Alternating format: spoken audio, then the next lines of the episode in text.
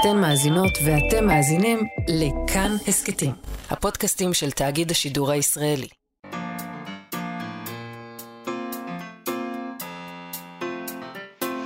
מה שכרוך עם יובל אביבי ומה יעשה לה.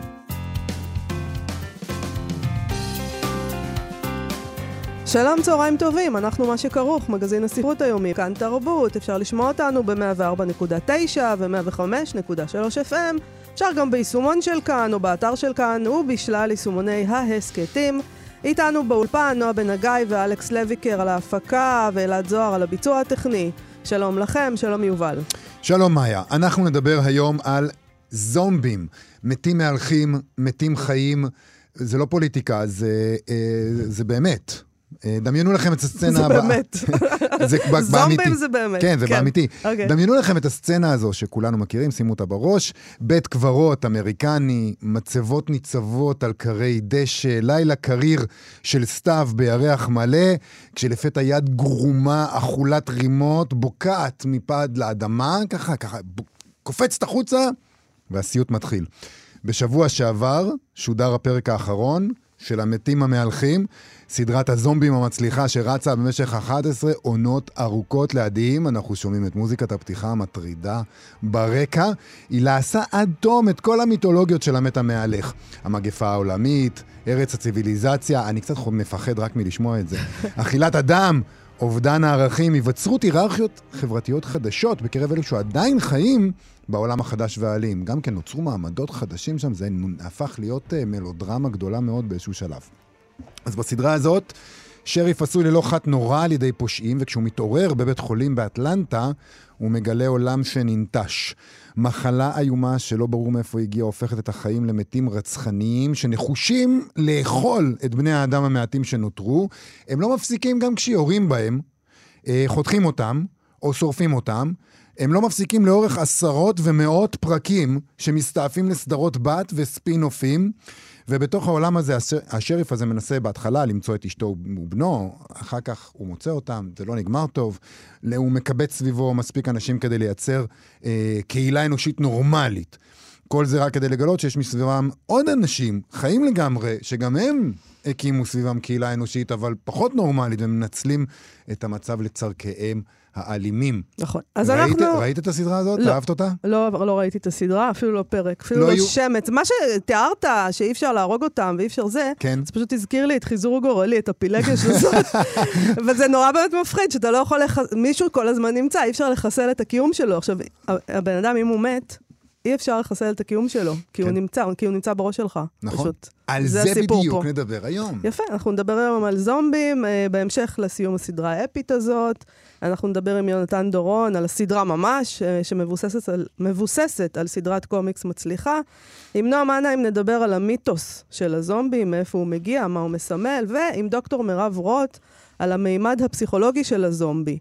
מה הוא מסמל בנפש האדם, ואיך זה בא לידי ביטוי בחיים שלנו, כי יש לנו את הדבר הזה שהמתים, אה, לחלקנו לפחות, לי יש, כן, שהמתים אה, הולכים לידי. כן. אה, הם שם, מה נכון. אני יכולה לעשות? זאת האמת. מה- ב- בוא נדבר רגע על מה זה זומבי, ואחרי זה מה אנחנו חושבים שזה. כי אני חושב שאין בן אדם שלא מכיר את המונח, גם מישהו כמוך שלא צפה באין ספור סדרות וסרטי אימה על זה, או קרא את הקומיקס והספרים שעוסקים בזה. אז הזומבי, המת המהלך, הוא מת שחזר לחיים ומסתובב בינינו, אבל... הוא כבר לא דומה לחי שהוא היה פעם, הוא לא דומה לאדם. הוא אפאתי, הוא חסר רגש ודעת, והרבה פעמים הוא גם רוצה לאכול את החיים, והוא לא יפסיק לעולם. הוא לא מפסיק, אי אפשר לא לעצור מפסיק. אותו. Mm. ומה שעוד יותר גרוע זה שהוא מפיץ את המחלה.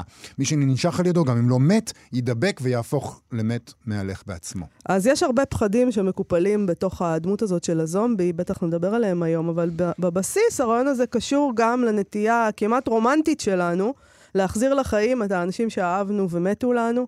אה, אבל האם כשאנחנו מצליחים לשמור את המתים נוכחים בחיים שלנו, מתים חיים, זה תמיד תואם את הפנטזיה שלנו, והאם זה בריא לנו? אולי זה לוקח אותנו אה, לפעמים אה, לשם, לצד האח- האחר, לצד השני, לעולם שלהם. כן. אחת הדוגמאות המעולות לדבר הזה, שזה לא סיפור על זומבים, זה ההפך. זה סיפור האימה כף הקוף, שבה בסיפור הזה זוג הורים מבוגרים, סליחה, איבדו את בנם בתאונה במפעל שבה, שבו הוא עבד, הם מקבלים לידיהם קמע שנותן שלוש משאלות. והאם רוצה להחזיר אותו לחיים, והבעל שלה בהתחלה מתנגד, הוא אומר לה, לא, תשני דעת, מנסה לשנות את דעתה. לבסוף הוא נכנע, הוא מבקש בעצמו את המשאלה, אבל ברגע האחרון הוא מבקש משאלה נוספת, לבטל. את הקודמת.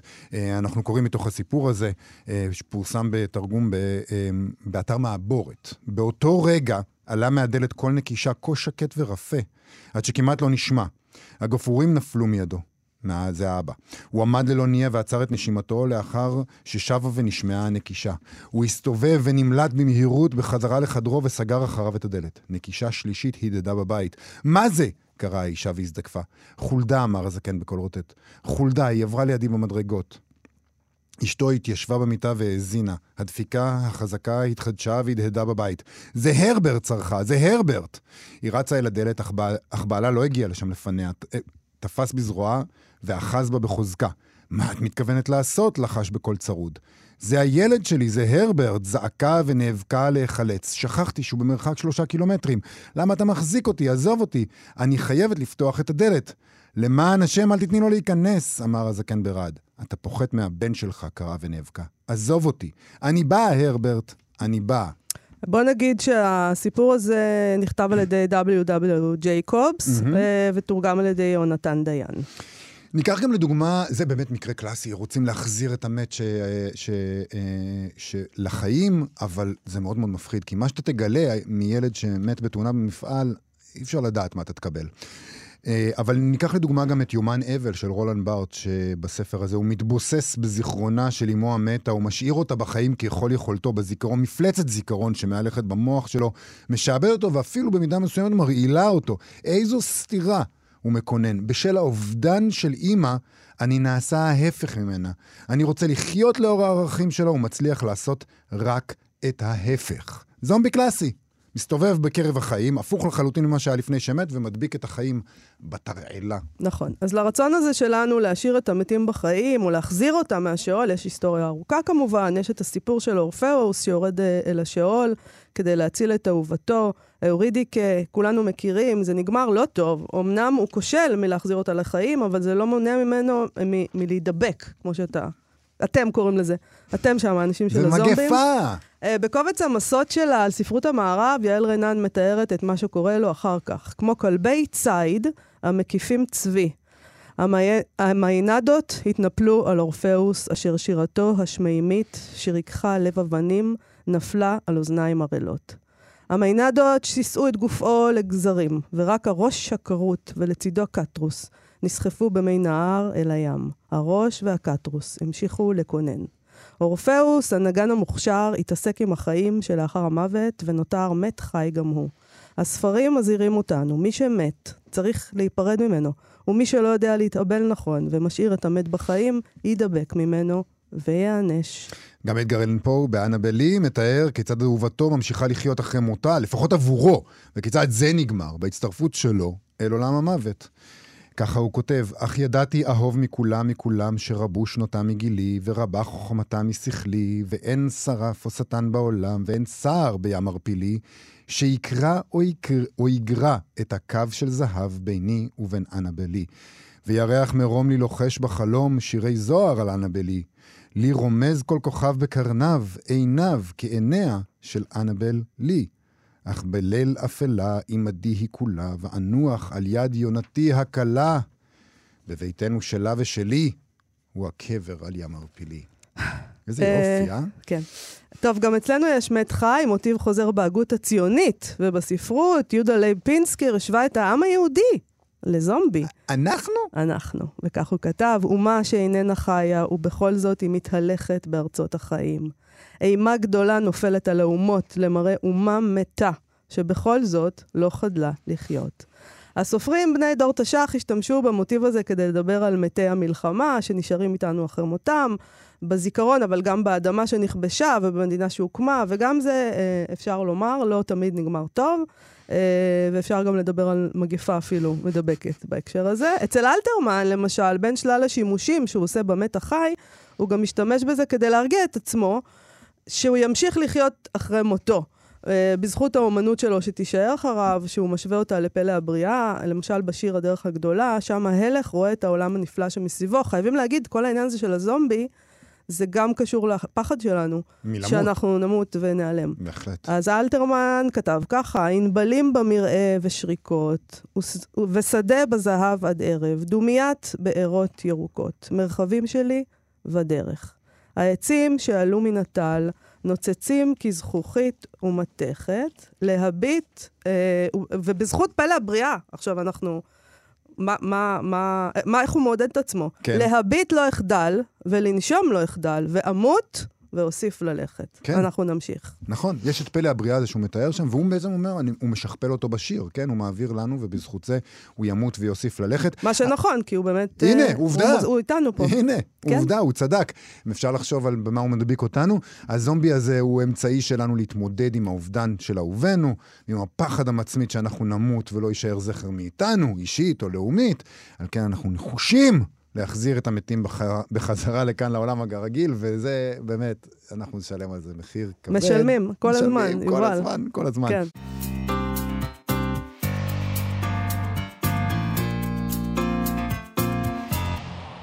חזרנו עם תוכנית מיוחדת על מתים מהלכים וזומבים לרגל סיומה של תוכנית הזומבים המצליחה, המתים המהלכים. אני אגיד מתים וזומבים, מתים מהלכים. אתה אוהב, אני, אני מרגישה איך אתה מתענג על הזומבים, להגיד זומבים. אני Mm. חולה על הסדרה הזאת, ולרגל העונה האחרונה שלה, כן. התחלתי לראות אותה מההתחלה. וואו, אה, התעמקת. וזה מאוד, וזה יצר אצלי מצב שאני עדיין לא ראיתי את הפרק האחרון, כי אני לא מספיק, אני צריך לעשות איזה בינג' של איזה עשרה פרקים עכשיו כדי להגיע לפרק האחרון, אז אה, לא יהיו ספוילרים, כי אני לא יודע אותם. יפה. אבל אני מת על הסדרה הזאתי. אה, גם אהבתי את סדרת הקומיקס, אבל אנחנו עכשיו מדברים, האם באמת הזומבי הוא הדרך שלנו להתמודד עם אבל? מה בכלל כל המאפיינים הפסיכולוגיים אה, של התופעה הזאת? אז הזמנו את דוקטור מירב רוט כדי לדבר על כך, על המאפיינים הפסיכולוגיים של המוטיב הזה. דוקטור מירב רוט היא פסיכואנליטיקאית וחוקרת תרבות, מחברת הספר "מה קורה לקורא", התבוננות פסיכואנליטית בקריאת ספרות, והיא גם ראש התוכנית לפסיכותרפיה באוניברסיטת תל אביב. שלום, דוקטור מירב רוט. שלום, שלום. אז תגידי, מבחינה פסיכולוגית, למה אנחנו בכלל זקוקים לזומבי, למת מהלך? על איזה צורך אה, מעוות אולי זה עונה אצלנו? הדבר הראשון, ושברגע שאני אומר אותו זה יהיה מובן מאליו, זה שמאוד קשה לנו לקבל את המוות. הסופיות זה אחד הדברים שהכי קשה לנו לשאת אותם. Uh, המוות הוא המסמן בקצה, בקצה הדרך, אבל כל סופיות, כן, כל הנקה של תינוק נגמרת, uh, גם אם היא מענגת ביותר, וכל פרק שאתה צופה בו מסתיים וזה קצת מאכזב. אז אחד הפתרונות של הנפש היא להמציא המשכים, uh, כמו שעושים עוד עונה ועוד עונה. הזומבים זה עוד עונה ועוד עונה של חיי האדם שמאופיינים בסופיות. אבל את יודעת, אנחנו דיברנו על זה כאן בהתחלה, יש מחיר נורא כבד אה, ל- להחזיר את המתים לחיים. אה, אנחנו לא מקבלים גר, את, את הגרסה שלהם ש, של החיים, אנחנו לא מקבלים משהו טוב, אנחנו מקבלים איזה מין עיוות נוראי שאוכל אותנו בחיים ורודף אותנו, ו- ו- ורואים עליו בבירור שהוא כבר לא מה שהוא היה פעם. נכון. אחד המאפיינים ה- המצערים של מנגנוני הגנה, מה שאנחנו קוראים פרימיטיביים, מנגנוני הגנה שמפעילים איזה כוח אלים כלפי המציאות, הוא שהם באמת לא, הם נושאים מחירים נפשיים מאוד יקרים. בדרך כלל אנחנו נראה שהסירוב למציאות, הסירוב לקבלת נתוני הקיום, סוחב איתו אה, באמת אה, את מה שפרויד קרא לו המלנכוליה, כן? אה, מצב של דיכאון, מצב של נסיגה מן החיים, מצב של התקלויות אלימות בחיים. אה, במקום מה שאני מניחה, האפשרות להסכים עם המציאות. להסכים עם המציאות זה אומר לקבל את זה שבמציאות יש גם סכנה, ובמציאות יש גם מסכנות, זאת אומרת, יש דברים להתאבל עליהם, אבל בסופו של דבר הסוכנות הנפשית תיווצר רק אם נכיר בנתוני הקיום שלנו ונעבוד איתם, נכיר בזה שאלה הצבעים שיש לנו על השולחן ואיתם אנחנו צריכים לצייר את הציור. זאת אומרת שיכול להיות שאנחנו המצאנו את הרעיון הזה בתרבות של הזומבים כמו מין אזהרה. תסתכלו מה יכול לקרות אם אתם לא אה, תיפרדו ותתאבלו כמו שצריך ותיפרדו מהמתים. כן, אני, אני חושבת שהיפה ב- בתהליך יצירתי זה שאין לו, אני רוצה להאמין שתהליך יצירתי אמיתי הוא לא מגמתי. זאת אומרת, אני, אני משערת שהיוצר הוא אה, פשוט כותב אה, באופן אה, אינטואיטיבי את המהלך הנפשי על כל שלביו. את צודקת שהתוצאה עבור הקורא היא שיש לו הזדמנות בזירת הספר, הסיפור, או בזירת הסדרה, לראות באמת את ההשתלשלות הזאת וללמוד ממנה, זאת אומרת לעבור אפילו איזה תהליך טרנספורמטיבי. אנחנו לא סתם נוהים ככה אחרי סדרה מה, מהסוג הזה, שבסך הכל היא הרי מאוד מפחידה. אם הייתי רואה זומבי ברחוב, כנראה שהייתי בורחת רחוק, אבל, אבל יובל לא יכול לעזוב את הטלוויזיה, כי מספרים לי סיפור שמאוד משמעותי על, על הנהייה הזאת של הנפש אחרי מקום שאת צודקת שהוא מלמד אותי שזה לא כל כך כדאי, שבסוף כדאי לקבל את הדבר שמסתיים. וזה, גם, וזה ש... גם מרחיק את זה. כי נגיד דיברנו כאן על יומן אבל של רולנד בארט, mm-hmm. והזומביות שביומן אבל של רולנד בארט היא הרבה יותר קשה לי. הרבה יותר קשה לי לקרוא על מישהו שנאחז בזיכרון של האימא שלו, והיא מלווה אותו, והוא מלווה אותו, והוא סובל, והחיים שלו נרעלים מזה, מאשר לראות זומבים, שאני יכול לדמיין את עצמי מתאבל על אימא שלי עד שאני שוקע בדיכאון, אבל אני לא יכול לדמיין את עצמי נלחם בזומבים, יותר קל. כן, אני, אני חושבת שה... יומן אבל של רולן בארט הוא תהליך באמת של אבל לא פתור, עם אה, מאפיינים מלנכוליים. אני אעשה לשנייה את ההבחנה של פרויד, כי היא מעניינת בעיניי, בין אבל אה, תקין, נקרא לו, לבין מלנכוליה. הוא אומר, מתי אנחנו נתקעים? מתי אנחנו הופכים אנדרטאות שסוחבות את המת איתן, או מייצגות את המת במקום לחזור לחיים? כשמשהו בקשר היה מסוכסך, היה מסובך, יש איזה unfinished business, ולא מצליחים להתיר את הקשר. אה, אגב, זה אחד הספרים שאני פחות אה, התרשמתי מהם, אני חייבת להגיד, רולנד בארט הוא, הוא, כותב אה, כל כך מעניין והוגה, כל כך מרתק, אבל יש משהו, אני חושבת, בגלל החלק הלא פתור בקשר עם אמו, שגם הספר מאופיין בעיניי באיזו מגבלה. זאת אומרת, אנחנו נשארים איזה שלשלאות שקשורות לנו לרגל, ואנחנו סוחבים את המת איתנו באופן שמכביד על חיינו, על היצירתיות שלנו. לעומת האבל התקין, שבו אנחנו באמת, פרויד אומר, אם אני אגיד פרפרזה על מה שהוא אומר, אנחנו מתדפקים על הדלת הזאת של המת יום ועוד יום ועוד יום, כי השקענו שם המון משאבים. באיזשהו שלב אנחנו מגלים שהוא לא פותח לנו את הדלת, אנחנו מפנים את המבט ופונים לחיים חזרה. הזומבים הם בדיוק המצב שבו אנחנו לא מפנים את המבט משם. זאת אומרת, אנחנו רואים בכל מקום את המתים שלנו. כן? לא מצליחים להשתחרר מהם, ואז אנחנו הופכים מאוד מאוד רדופים, וזה לא סתם, זה בגלל שאלה מקומות באמת כנראה לא פתורים, שאנחנו לא יכולים לשחרר אותם בלב שלם. כי יש איזה משהו מקומם אה, באבל, בדבר הזה שנקרא אבל תקין. כלומר, אם... uh, אני, אני, אני בעד אבל תקין, אבל אני, באופן אישי, אני אומרת לעצמי, זה מאוד מקומי, אם קרה לך אסון מאוד גדול, ומישהו מת לך, את לא רוצה אבל תקין לפעמים. את פשוט... את אמרת בהתחלה, אי אפשר לקבל את זה. פשוט אי אפשר לחיות עם זה. כאילו, בטח לא באבל תקין. לא, זה לא אמרתי. לא, אני אומרת שאי אפשר. זה כואב מאוד מאוד. זה קשה לנו עם המוות, אמרת. אני אומרת, האבל הלא תקין זה איזושהי, אולי, זה מרד נגד הדבר הזה. לא, האבל פה לא יהיה תקין. כן. קודם כל, את צודקת, אני לא סתם אמרתי במרכאות תקין, כי זה מקומם גם אותי. אין, כאב על אובדן הוא נמשך כל החיים, ויש משהו שמאוד קשה לנו לשאת בצדק, ואנחנו רוצים את אהובינו איתנו. את, אני לגמרי, וגם פרויד בסופו, בהמשך, לא חשוב, מקבל, אומר, בעצם אבל זה דבר שנמשך, הוא לא דבר שבאמת מסתיים. אבל, אה, אבל בכל זאת יש הבדל באיכות האבל. יש הבדלים בין אנשים באיכות האבל. כן. אני חושבת שעוד, עוד, באמת, ולא סתם התרבות כל כך הרבה עסוקה, זה לא רק דרך הזומבים, נכון? גם המלט שאביו נגלה בפניו אה, בשנית, ו- ושאלת הלהיות או לא להיות היא לא רק עליו, היא גם על אביו. נכון? זאת אומרת, השאלה האם ייתכן לא להיות? אה, הוא אומר שם לישון, למות, כל, כל העיסוק בשוקי דורבן, פסיכולוגיקאי אה, שכותב על, על מצבים שווי מוות, מצבים שבהם אנחנו עושים עסקאות עם, עם המוות, מפנטזים שיש מין דמות כזאת, נכון? מלאך המוות. כן.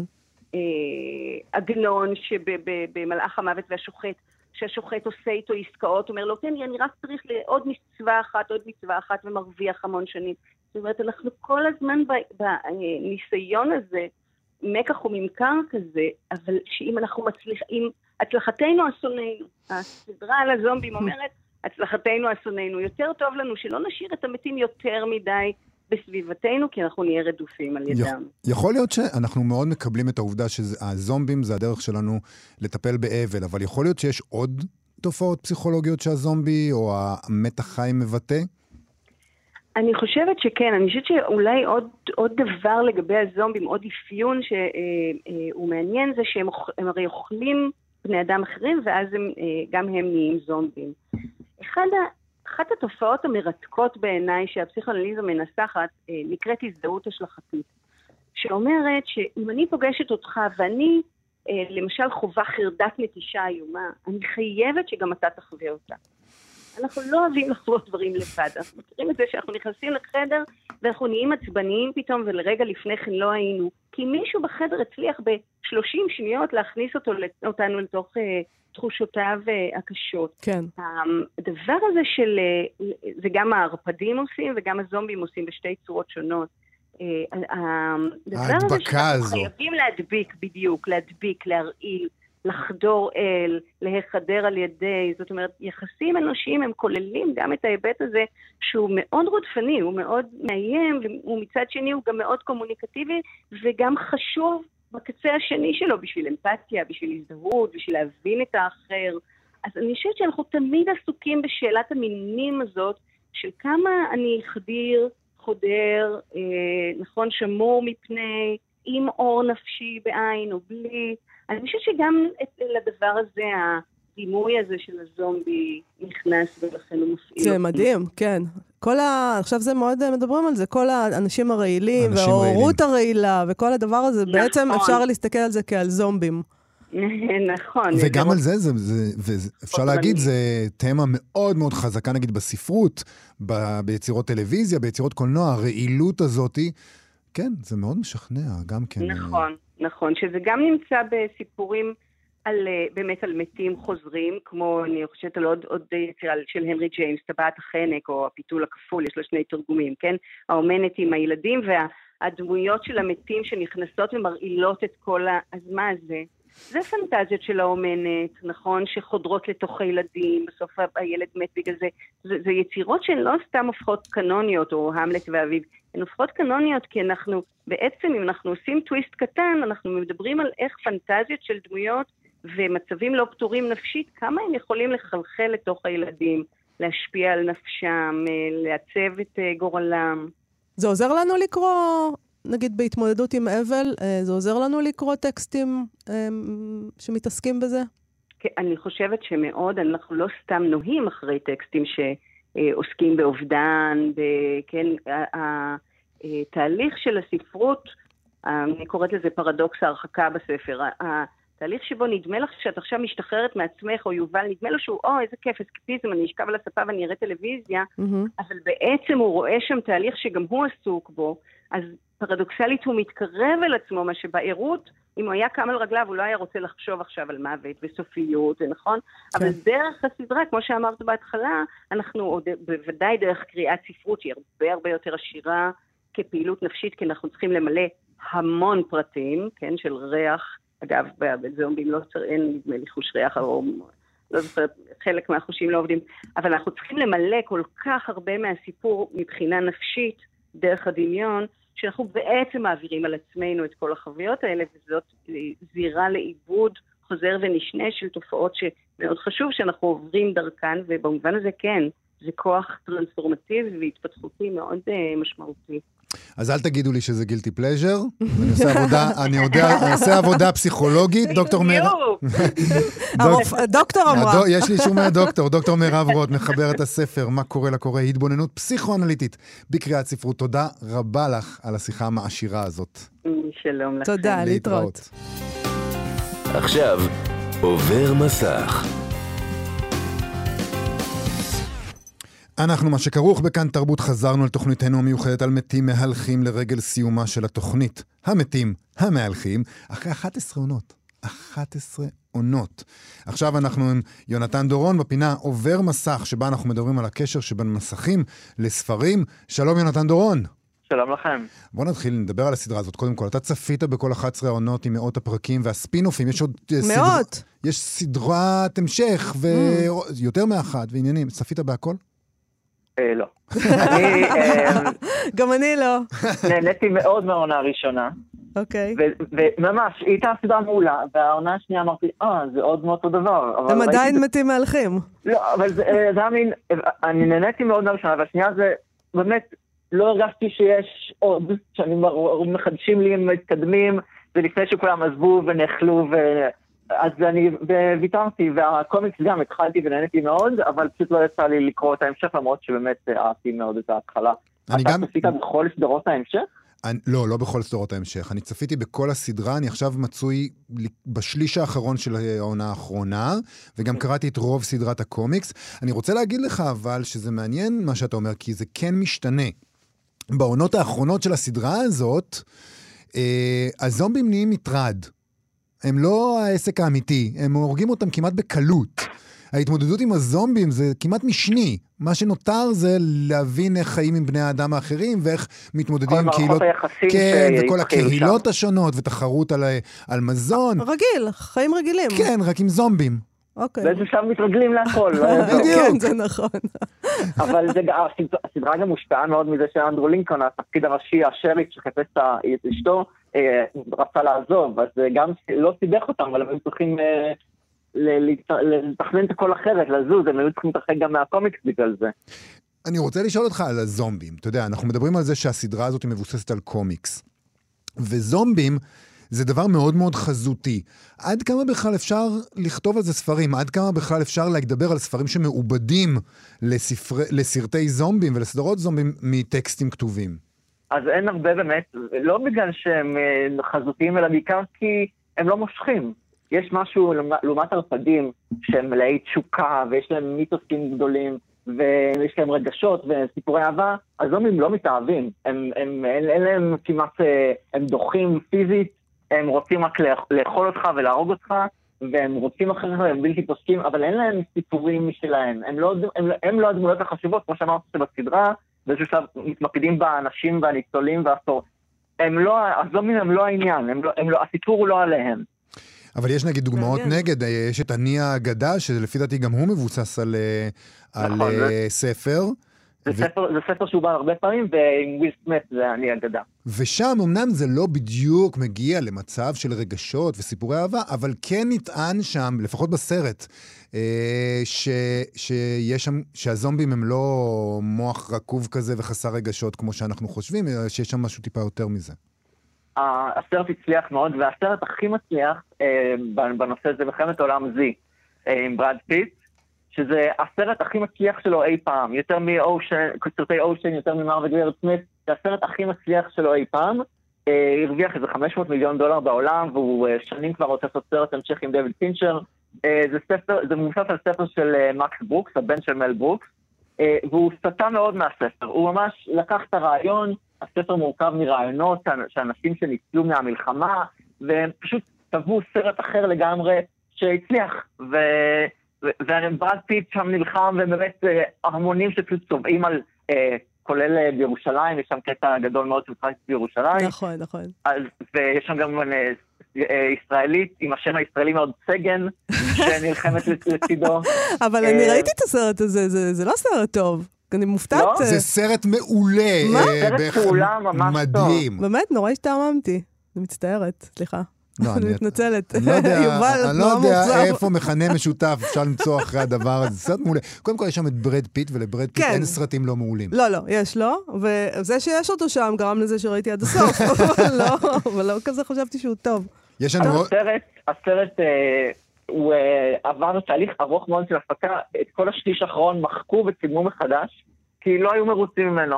ברד פיט אמר שזה לא עובד, אז אה, תקציב ענק הוצא בשביל אה, לצלם מחדש את השליש האחרון שמתרחש שם על חומות ירושלים. יש עוד דוג, אה, דוגמאות אה, פחות מצליחות ומוצלחות, יש את גאווה ודעה קדומה וזומבים. כן. באמת? כן, זה ספר אוקיי. שלוקח פשוט את העלילה של הספר של ג'ין אוסטין, ולכל האורך משבץ זומבים. זה מוצלח כמו שזה נשמע. איזה שטות. זה, זה, זה גימיק, והוא כל כך הצליח שאחרי זה הוסיפו, עוד סרטים, אה, ספרים בעיקר, של, אני, אני עכשיו סתם זורק, רובינזון קרוזו וזומבים. אה, אולג'ר טוויסט וזומבים. זה אומרת, כמו קטשופ, ל- אפשר להוסיף אותו לכל דבר.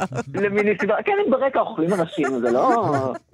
למה, למה להיות קטנוני? והסרט אני הפסקתי באמצע. הוא, אני אוהב את גבעה ודעת קדומה, אני מחבב זומבים, אבל יחד זה לא כסרט עובד. זה לא אוקיי. עובד. זה פשוט לא עובד. תגיד, אתה אה, חושב אה, שכשאנחנו... דיברנו קודם עם דוקטור מירב רוט, פסיכואנליטיקאית, על כך שזומבים זה הדרך שלנו להתמודד עם אבל. אתה חושב שכשאנחנו צופים בסדרה כמו המתים המהלכים או במלחמת העולם Z, אנחנו בעצם מטפלים באבל שלנו? אני חושב שבסרטים האלה וגם בסדרות זה בעיקר אה, עולם אפוקליפטי, זה גם עוד הבדל בין סרטי ערפדים. ערפדים מתרחשים בכל מיני מאות ובימינו ובמציאות, והזומים זה תמיד, זה, זה לא לגמרי המציאות הקיימת, זה תמיד העולם האפוקליפטי, השחור, האפל, אז המוות הוא פחות, אה, כן מתאבלים, אבל צריך לומר, בעיקר אה, עובדים על, על, על ההישרדות, על החיים, וזה לא החיים הרגילים שמתנהלים תוך כדי. אז, אז בסרטים זה פחות מדברים על המוות והאבל, למרות שבאמת כשמישהו, אה, אחד הקטעים היפים בסרטי זומבים, זה שמישהו רואה מישהו שהוא אהב לפני כן הפך לזומבי, ואז הוא אומר, אני צריך להרוג אותו. ההתמודדות הזאת של אני אוהב אותו, אבל אני חייב להרוג אותו כי, כי הוא, לא, הוא לא הבן אדם שהכרתי, הוא השתנה. אז זה השתנה, במקרה הזה זה מוות, אבל זה יכול להיות גם אה, באמת אה, למטאפורה על זה של בני אדם משתנים, אתה צריך אה, להיפרד מהם לנצח, כי הם כבר לא מי שהכרת ואהבת. זה תמיד יותר מורכב ממה שנדמה לך זה אף פעם. הזומבי הוא לא רק זומבי, כמו שפרויד היה אומר. יונתן דורון, אה, תודה רבה לך על הפינה הזאת. תודה. להתראות.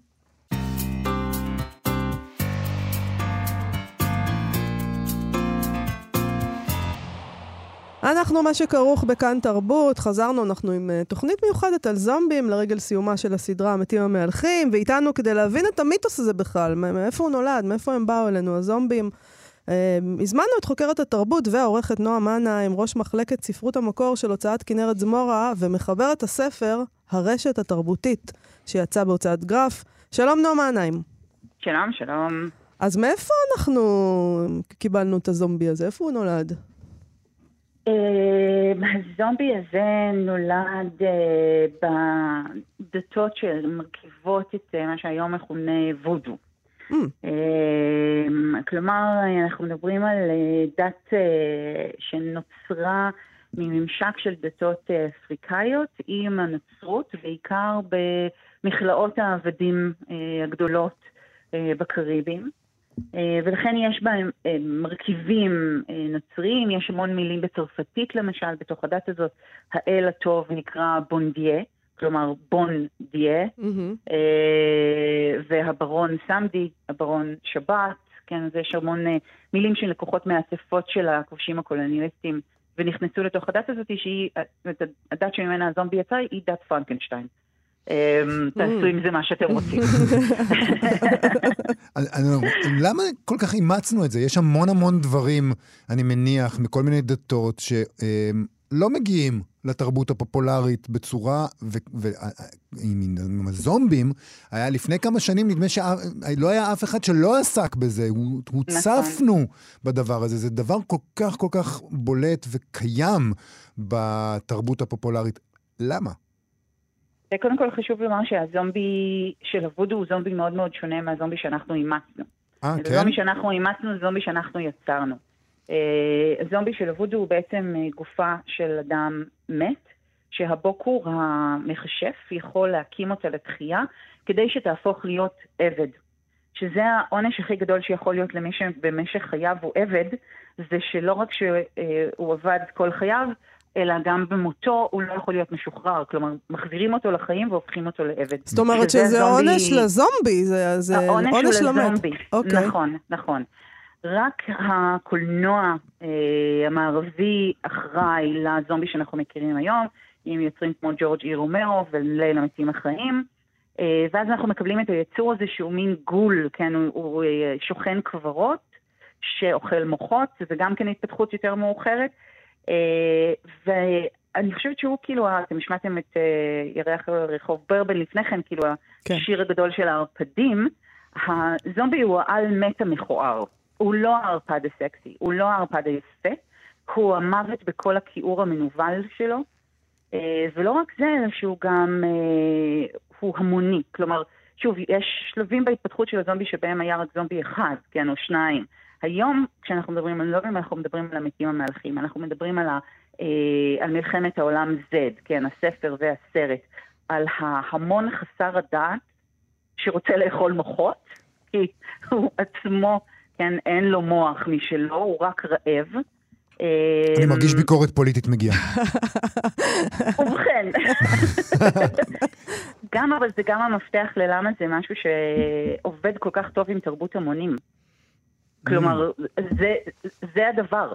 כאילו, אנחנו מדברים על הכוח של ההמון, המסה, הציבור הגדול, וזה מה שאתם רואים, כן, במלחמת העולם Z, גם ב, כאמור בשני ה, המופעים שלו, סצנות מטורפות של ערימות ערימות של זומבים שמתנפצות כמו גלים על החומות של המקומות שמנסים להגן על עצמם.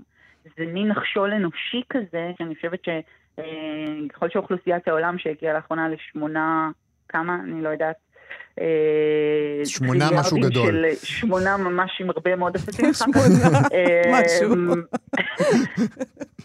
זה הפחד הגדול, זאת אומרת, הפחד שלנו מעצמנו, מהכוח הברוטלי של ההמון. באופן עקרוני, הזומבים ניצחו את הערפדים.